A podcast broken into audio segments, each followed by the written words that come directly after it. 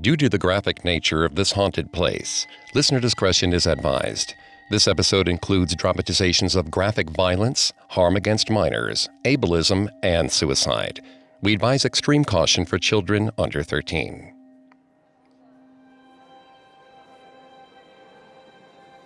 Sophie was going to bomb this place on TripAdvisor. Shaniwar Wada looked nothing like the Bhansali film her mom had made her watch before they came to Pune to see the real setting of the 18th century epic. She was promised a palace of mirrors. Instead, it was mostly gray and weathered, with small windows that only let the light in on the topmost levels. The former location of the Mirror Palace itself was commemorated by a metal plaque that now only offered a view of a shipping container. Sophie's mom still ate it up. She was the kind of person who actually read the cards in museums. Sophie ducked out early to grab her Nintendo Switch from the car. As she headed back through the main courtyard, she saw something very strange. Sophie had already been let down by the courtyard's appearance when they arrived. In the Bhansali film, Priyanka Chopra danced through the large open areas with colored sand and diyas, singing sweetly about how her love had finally returned to her. But there was no Priyanka in this muted courtyard, only a very small boy dressed in traditional garments. She wondered if he was some kind of plant, until he burst into flames. Fire licked the white fabric as the boy's skin sizzled and melted. His mouth gaped wide as he wailed. Somehow, he was standing upright through what was clearly overwhelming pain. Sophie rushed forward to extinguish the flames, but she ran right through him, leaving only the sensation of searing heat, a feeling like running your fingertip over a candle. Confused, Sophie called for help. Her mother and the rest of the tour group rushed in. By the time they arrived, all that was left of the boy was ash on the ground.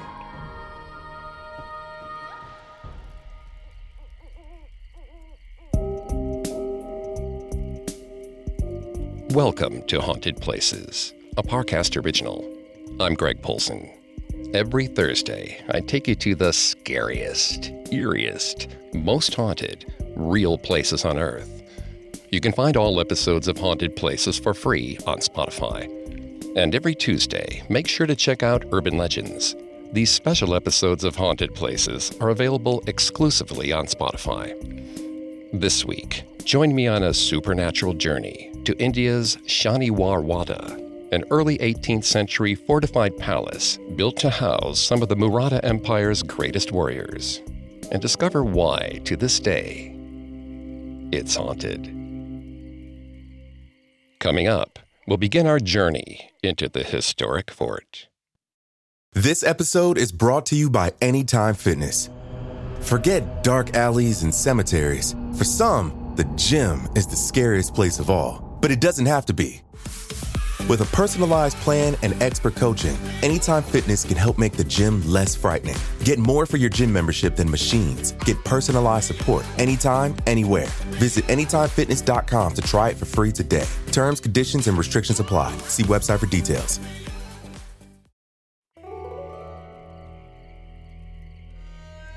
On the western side of the Indian subcontinent, there is a city called Pune. With an estimated population of 7 million people, it's the 8th largest population center in India. Pune is the informational technology capital of the country, known as the Oxford of the East, due to many universities and technical schools scattered throughout the city. At the near center of the city, on the bank of the Muta River, is a majestic 18th century fort called Shaniwar Wada. It was home to some of India's greatest warriors and politicians, as well as some of its most dangerous betrayals. The death and destruction tied to the fort has left behind shadows, phantom pushes and pulls, and disembodied voices crying out for help. These spirits are the last remnants of the fort's storied history, as a series of fires have ravaged the building itself. In order to understand the loss experienced by both these spirits and the culture they came from, one has to dive far back into Indian history. If South Asia can be defined by any one conflict, it's the region's ongoing religious wars between Hindus and Muslims. Long before the British and Portuguese arrived and exacerbated these problems, the countries we now know as India and Pakistan were divided into smaller kingdoms who fought for religious and cultural dominance. During most of the 18th century, the Indian subcontinent was dominated by the Mughal Empire, a Muslim state with its origins in modern-day Uzbekistan. In 1720, the head of the Maratha Empire appointed a 20-year-old warrior named Baji Rao to succeed his father in the role of prime minister, or Peshwa. Baji Rao was determined to fight his way from Pune to Delhi in order to expel the Mughals and claim all of the Indian subcontinent as a Hindu state. In his 19-year career as a Peshwa, he never lost a battle. As his renown grew, so did the power of the Peshwas, eventually superseding the kings they were expected to serve in terms of power and influence. 10 years into his campaign to expand the Maratha Empire, Baji Rao began building a 7-story fortified palace called Shaniwar Wada, or Saturday Fort, in 1730. It was completed in 1732 and would serve as the seat of the Peshwa's power until European imperial powers forced them into decline. When he wasn't in the field, Baji Rao stayed with his wife, Kashibai, and their sons at Shaniwar Wada. The gardens of the fort provided an idyllic place for children to play, and the many halls of the palace were lauded in the region for their decor. This included both intricate teak finishings and wall paintings of the Ramayana and the Mahabharata. It is at this point that the historical record gets controversial. Baji Rao married Mastani, the daughter of the Rajput king Chhatrasal, and his Persian Muslim concubine. It was not unheard of for both Hindu and Muslim rulers to take multiple wives. However, Mastani's ties to Islam and the lack of official approval from both Baji Rao's family and Kashibai presented personal and political issues. Some claim that the marriage was a political match, meant to thank Baji Rao for saving the Rajput kingdom. But legend has it that Baji Rao fell in love with the princess after she broke into his tent in men's clothing to ask him for military aid. The story says that Baji Rao gave Mastani a dagger, perhaps not realizing that doing so was a sign of marriage in Rajput culture. Whatever the truth was, Mastani followed her new husband to Shaniwar Wada, where she faced a chilly reception from her new in-laws. Baji Rao's mother and brother refused to acknowledge her, and Baji Rao ended up having to build a separate residence for her. Believe it or not, this period was in many ways the most peaceful era in Shaniwar Wada's domestic history.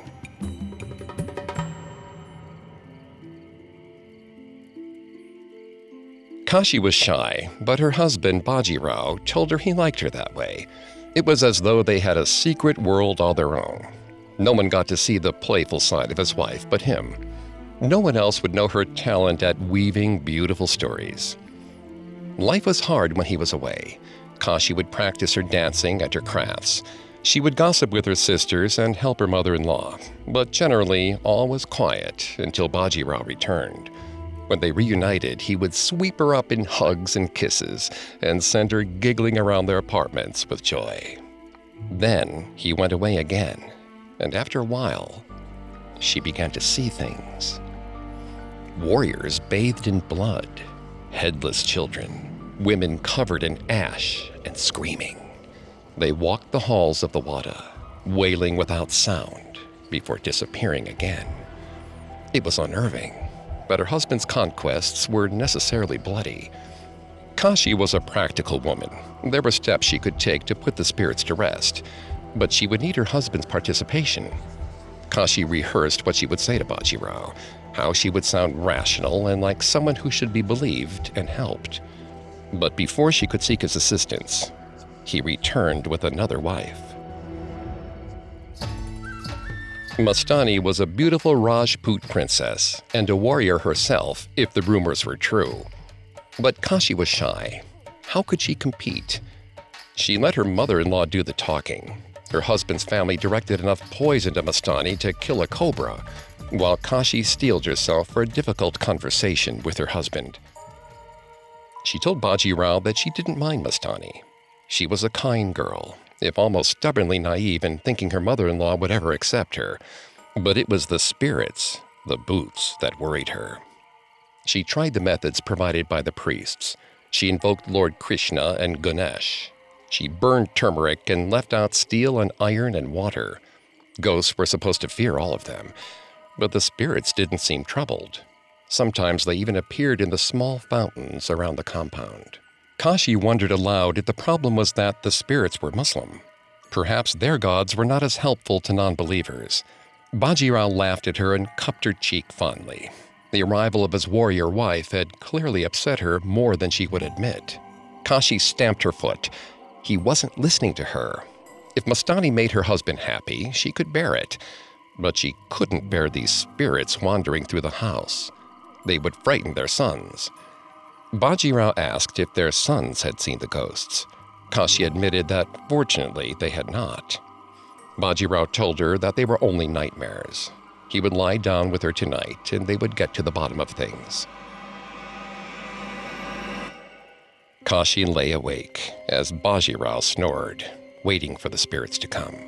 The child came first, teetering about, without his head.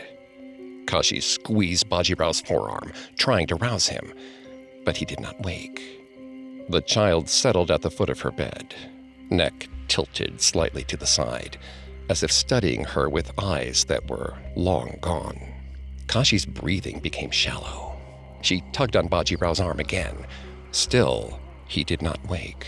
Then came the soldier, blood clinging to his armor and clothes, glistening crimson in the night. His armor clinked, and he raised his sword.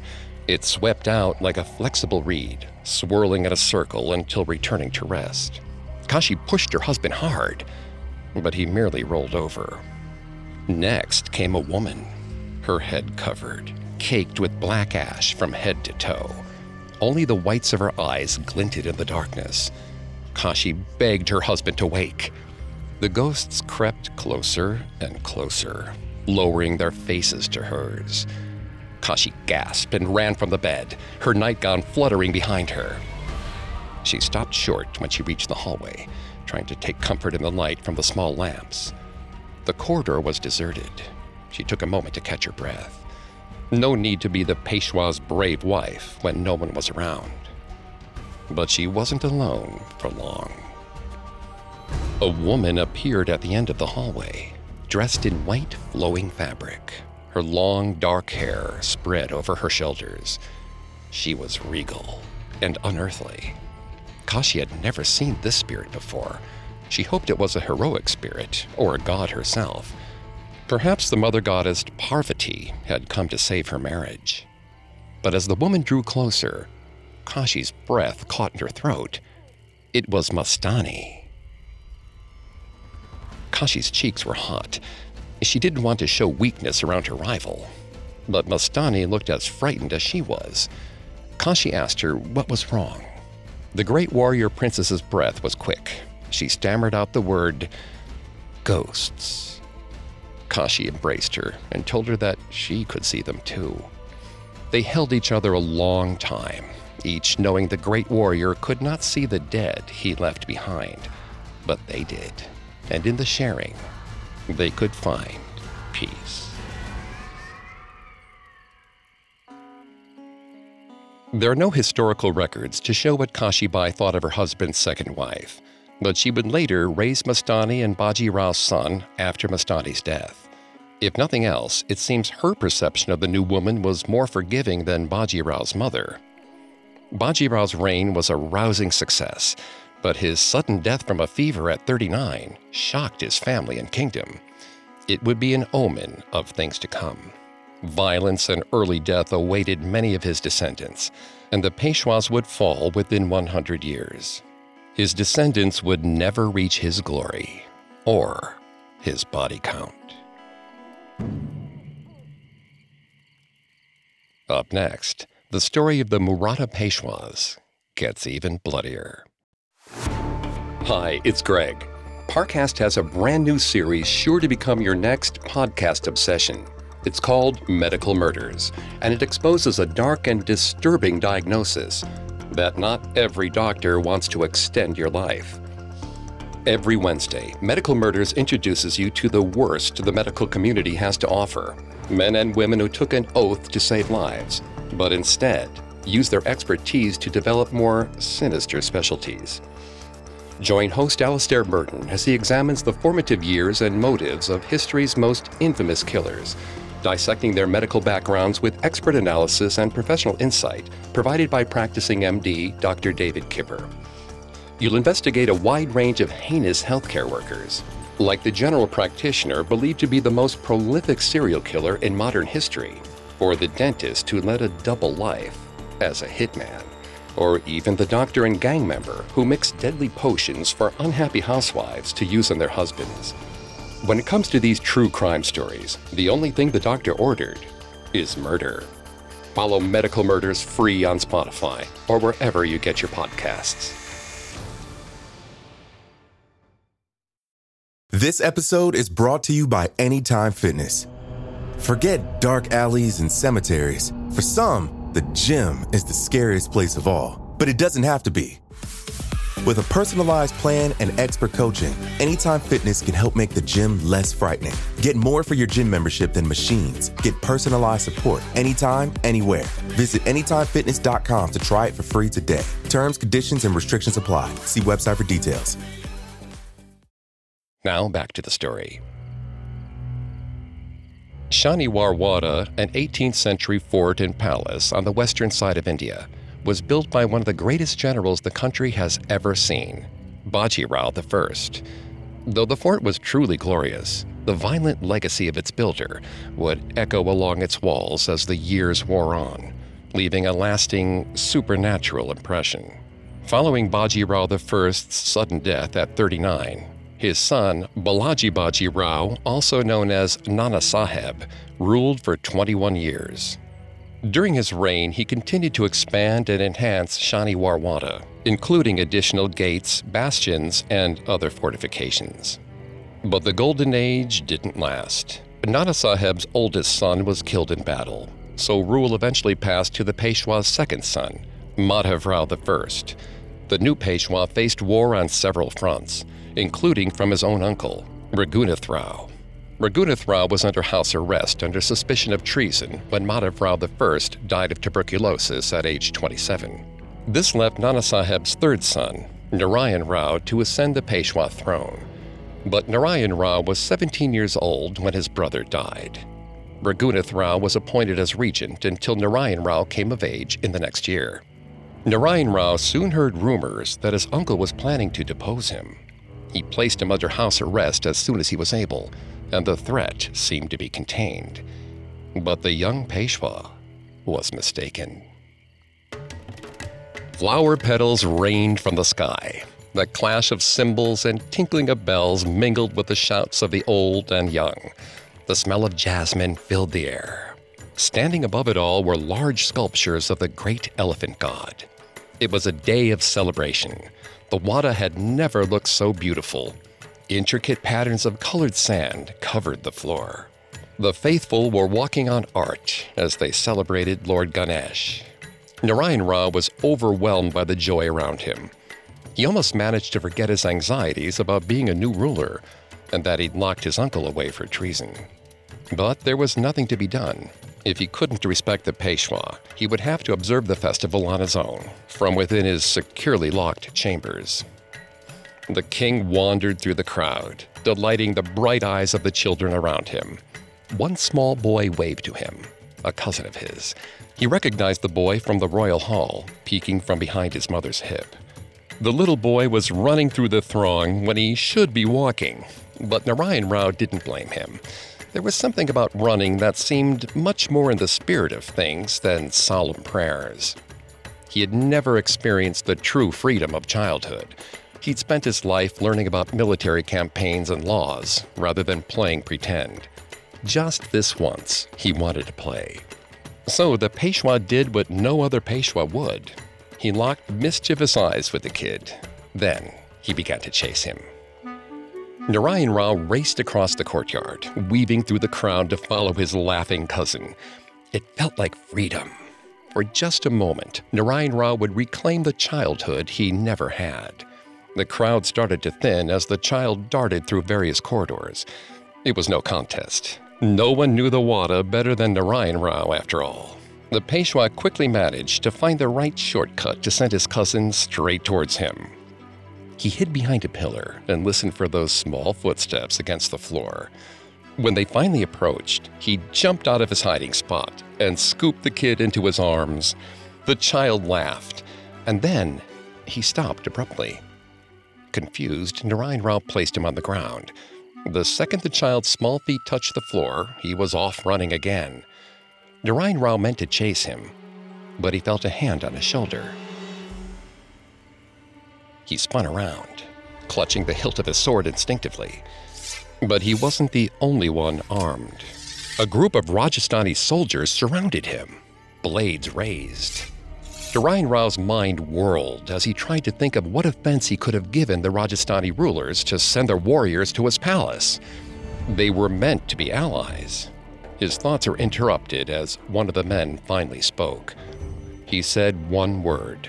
It was a name, one that Narayan Rao had known since he was small, when their family tie only meant a bond of friendship and duty. The name of his uncle, Ragunath Rao.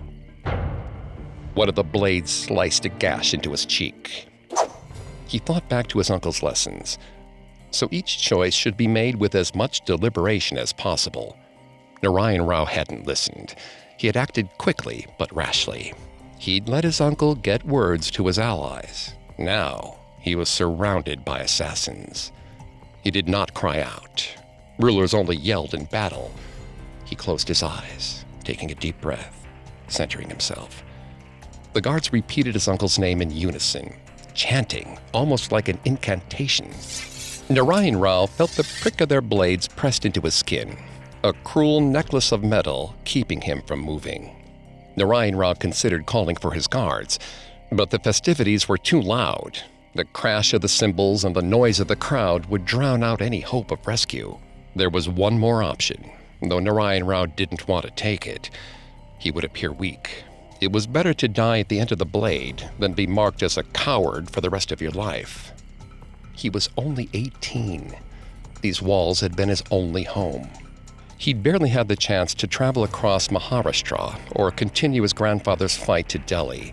He hadn't even figured out how he would leave his mark on his people. He didn't want to surrender to his uncle. Such weakness, once displayed, was never truly hidden again.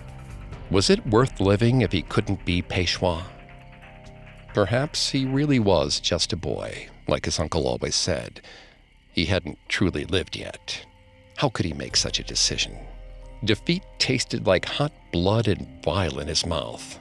Narayan Rao swallowed. He shut his eyes and told the soldiers he could free Ragunath Rao this instant. He heard the rattling of chains. Had his plea worked? Perhaps the soldiers had moved ahead to begin to lift the chains that bound his uncle's door. Narayan Rao promised that he would free Ragunath Rao and his family just as soon as they put away their swords. One of the soldiers laughed. Narayan Rao refused to acknowledge it. Ragunath Rao was family. He would forgive Narayan Rao for acting so foolishly. He could be reasonable. He'd put aside his aspirations to power in order to repel invaders before.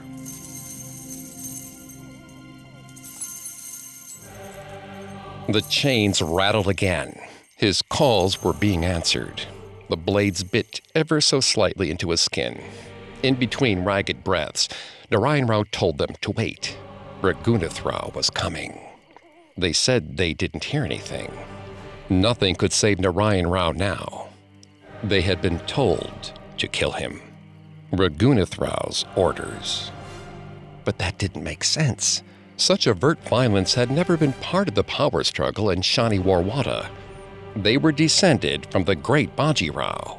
They fought with honor. The soldiers did not care.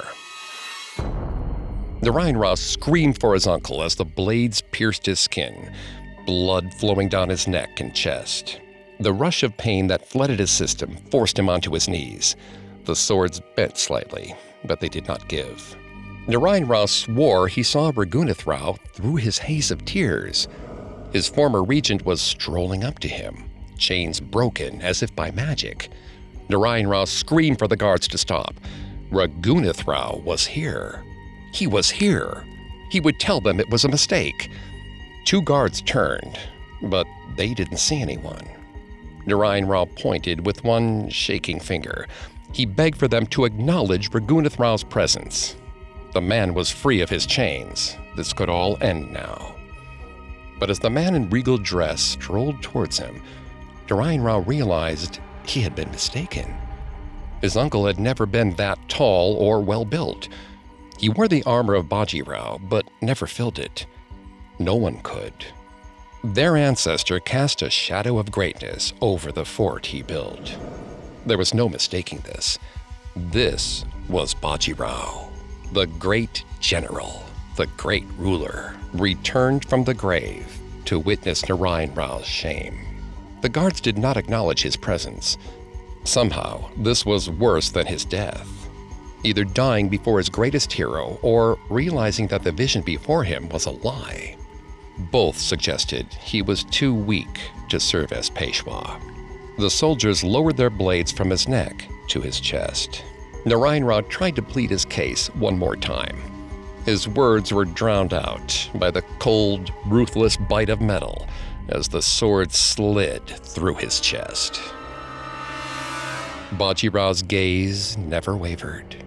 As his grandson bled out onto the floor, he turned on his heel and walked away. During the Ganesh Festival of 1773, a group of guards loyal to Ragunath Rao made their way into Shaniwar Wada. Legends surrounding the incident say that Ragunath Rao sent them a message to hold Narayan Rao to prevent him from escaping. The story says that Ragunath Rao's wife, Anandi Bai, who was also imprisoned with him, intercepted the message and changed the word hold to kill. This was easy, as the difference between hold and kill in Devanagari, the script used to write in Marathi, is only one letter. When the young Peshwa realized the danger, he ran for Ragunath Rao's residence within the palace, calling Kakamala Vatsva, or Uncle Save Me. We will never know if Ragunath Rao did not hear his nephew, or if he simply did not care. To this day, visitors at Shaniwar Wada report that they can hear the 18-year-old Peshwa begging his family for help, his screams carrying through the halls on the wind.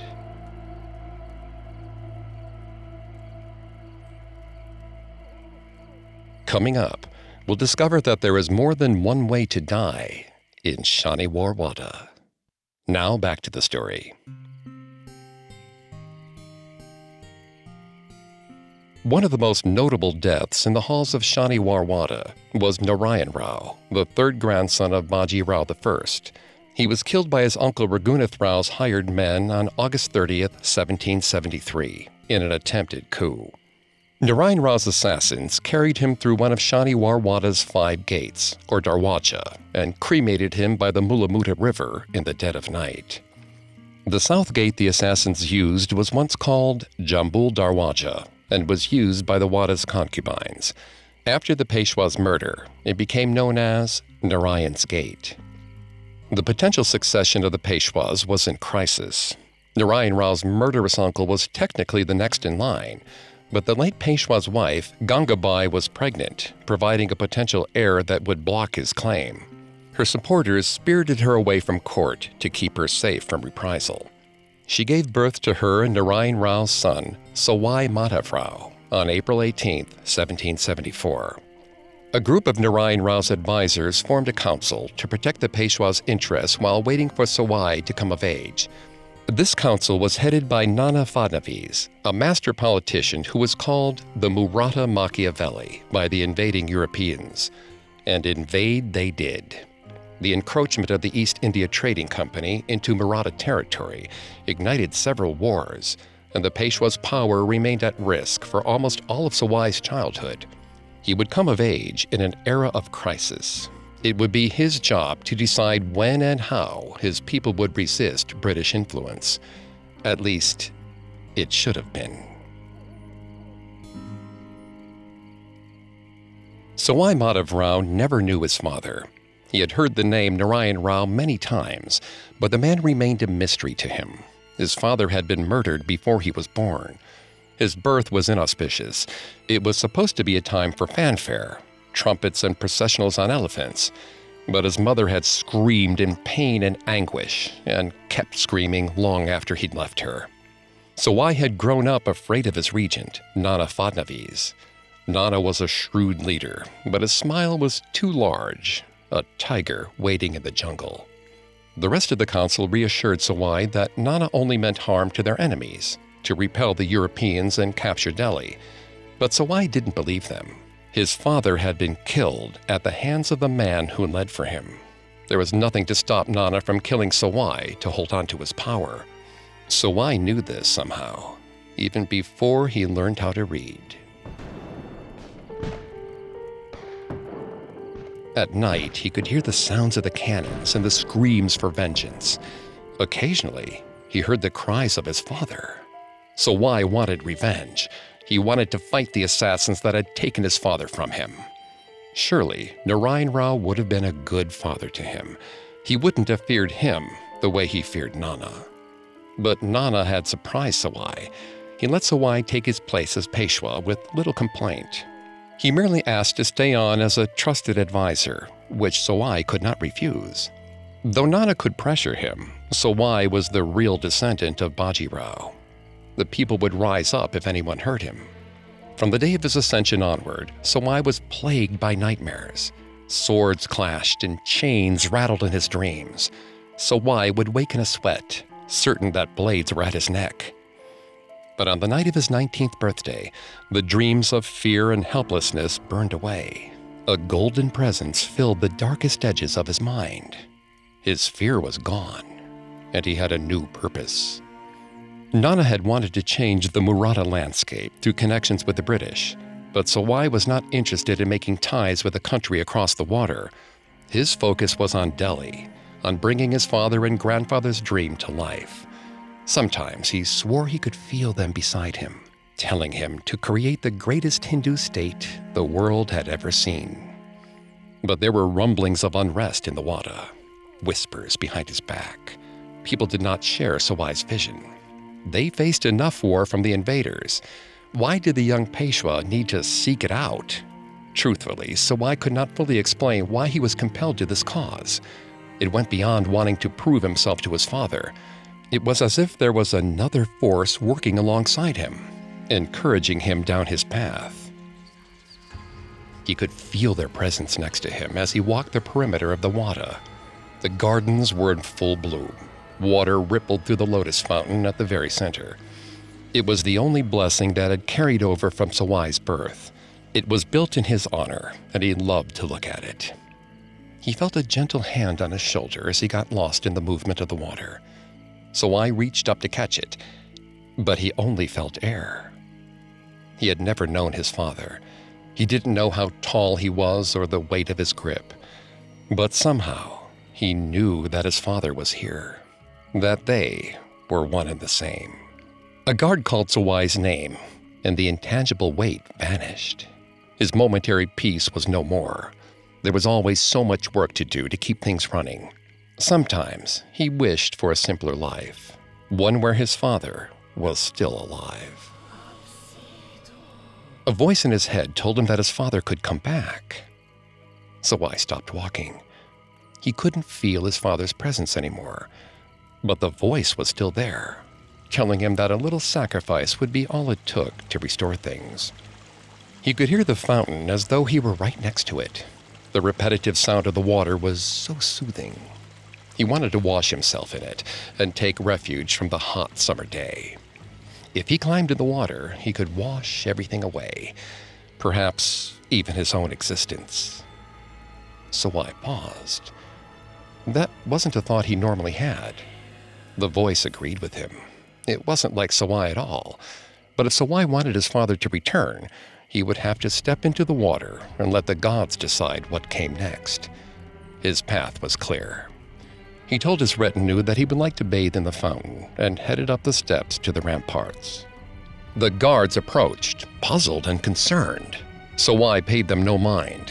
They were confused. The fountain was in another garden at his father's gate. One of the guards who knew him from when he was small called out to him. Sawai unsheathed his sword and held it up to the man's chest. He reminded the guard that it was not his job to question the decisions of the Peshwa. The guard agreed, but still tried to protest. Sawai struck him with the pommel, sending the man stumbling back. Sawai would not be stopped by his own guards. You could never trust a hired man anyway. Hired men had killed his father. Sawai climbed higher and higher. He didn't remember the garden being so far removed. The air here smelled more of brick dust than flowers, but he could see the bubbling fountain floating above him. What a pleasant thing, to build a garden in the air. His father must have loved him very much to give him such a gift. Sawai climbed until his legs ached. He was so close now. A soft breeze blew the hair from his face. He felt serene. The fountain was almost within reach. The world would begin anew as he bathed. He felt his father step up to meet him. Sawai did not dare turn his head, in case the sudden movement scared his ancestor away. He could feel the man, even if he couldn't see him. They stood together on the Wada's walls, taking in the silence. Narayan Rao whispered that he was ready to take over for Sawai. He would protect him from the nightmares as he had in the past. He only needed to bathe in the waters. It would all wash away. Sawai nodded. He was ready. He could not manage this without his father's help. Nana was too good at convincing the others that the British would take care of them. Sawai and his father knew better. Water splashed in the fountain. It looked so inviting, ready for Sawai to cleanse himself and come away with a sense of renewed purpose. Sawai removed his shoes. The world shifted around him. He was no longer in the garden. He was standing on top of the Wada. The land stretched out for miles in front of him. Several guards below cautioned Sawai to turn back around. Sawai shook his head. The fountain returned, only a few steps out of reach now. He felt the pressure of his father's hands against his shoulder. Sawai apologized for taking his time. He took one step and felt the scrape of brick under his feet. He looked down to see grass. Which version was real? Sawai took another step. The fountain was so close he could taste the water against his tongue. He stepped again. But it wasn't water that greeted him. It was air. He was falling from the safety of the Wada. He felt the wind rushing around him. People were screaming. Time seemed to stand still. The shrinking figure of Narayan Rao smiled up at him from the top of the Wada. Sawai hit the ground. The last thing he saw were the spikes on the front gate.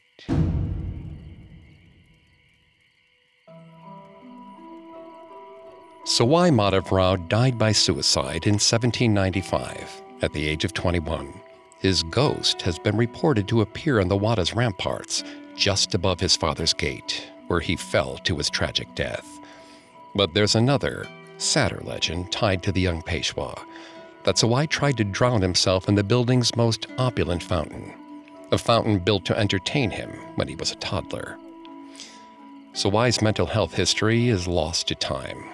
Rumors swirled that he was hoping to defy his advisor, Nana Fadnavis, just before his death. But his true mindset is a mystery that will likely never be solved.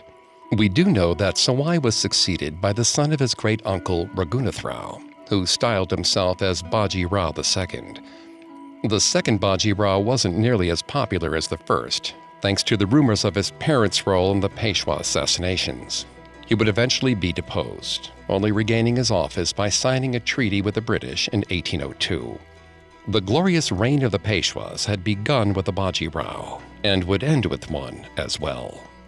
The entire Maratha Empire surrendered to the British by 1818.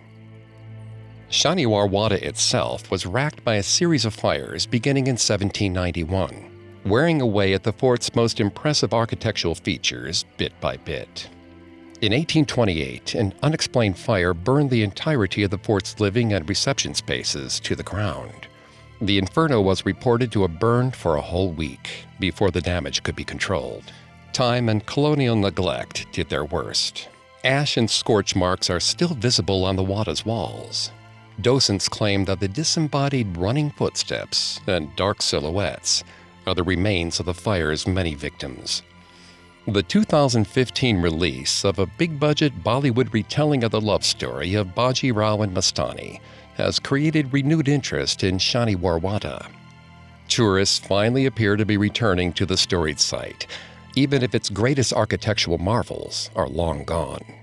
But when a structure is built for war, what remains when its original builders pass on?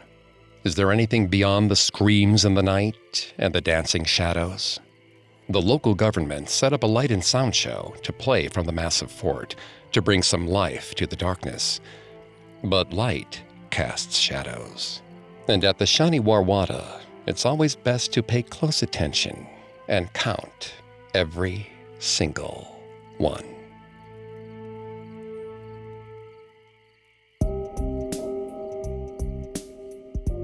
Thanks again for tuning into Haunted Places. We'll be back on Thursday with a new episode. And don't forget to come back on Tuesday for our Urban Legends series, available only on Spotify. You can find more episodes of Haunted Places and all other Parcast originals for free on Spotify. Not only does Spotify already have all of your favorite music, but now Spotify is making it easy for you to enjoy all of your favorite Parcast originals, like Haunted Places, for free, from your phone, desktop, or smart speaker. To stream Haunted Places on Spotify, just open the app, tap Browse, and type Haunted Places in the search bar. I'll see you next time. Haunted Places was created by Max Cutler and is a Parcast Studios original. Executive producers include Max and Ron Cutler. Sound design by Kenny Hobbs, with production assistance by Ron Shapiro, Carly Madden, and Aaron Larson. This episode of Haunted Places was written by Lil D. Ritter and Jennifer Richey, with writing assistance by Greg Castro. I'm Greg Polson.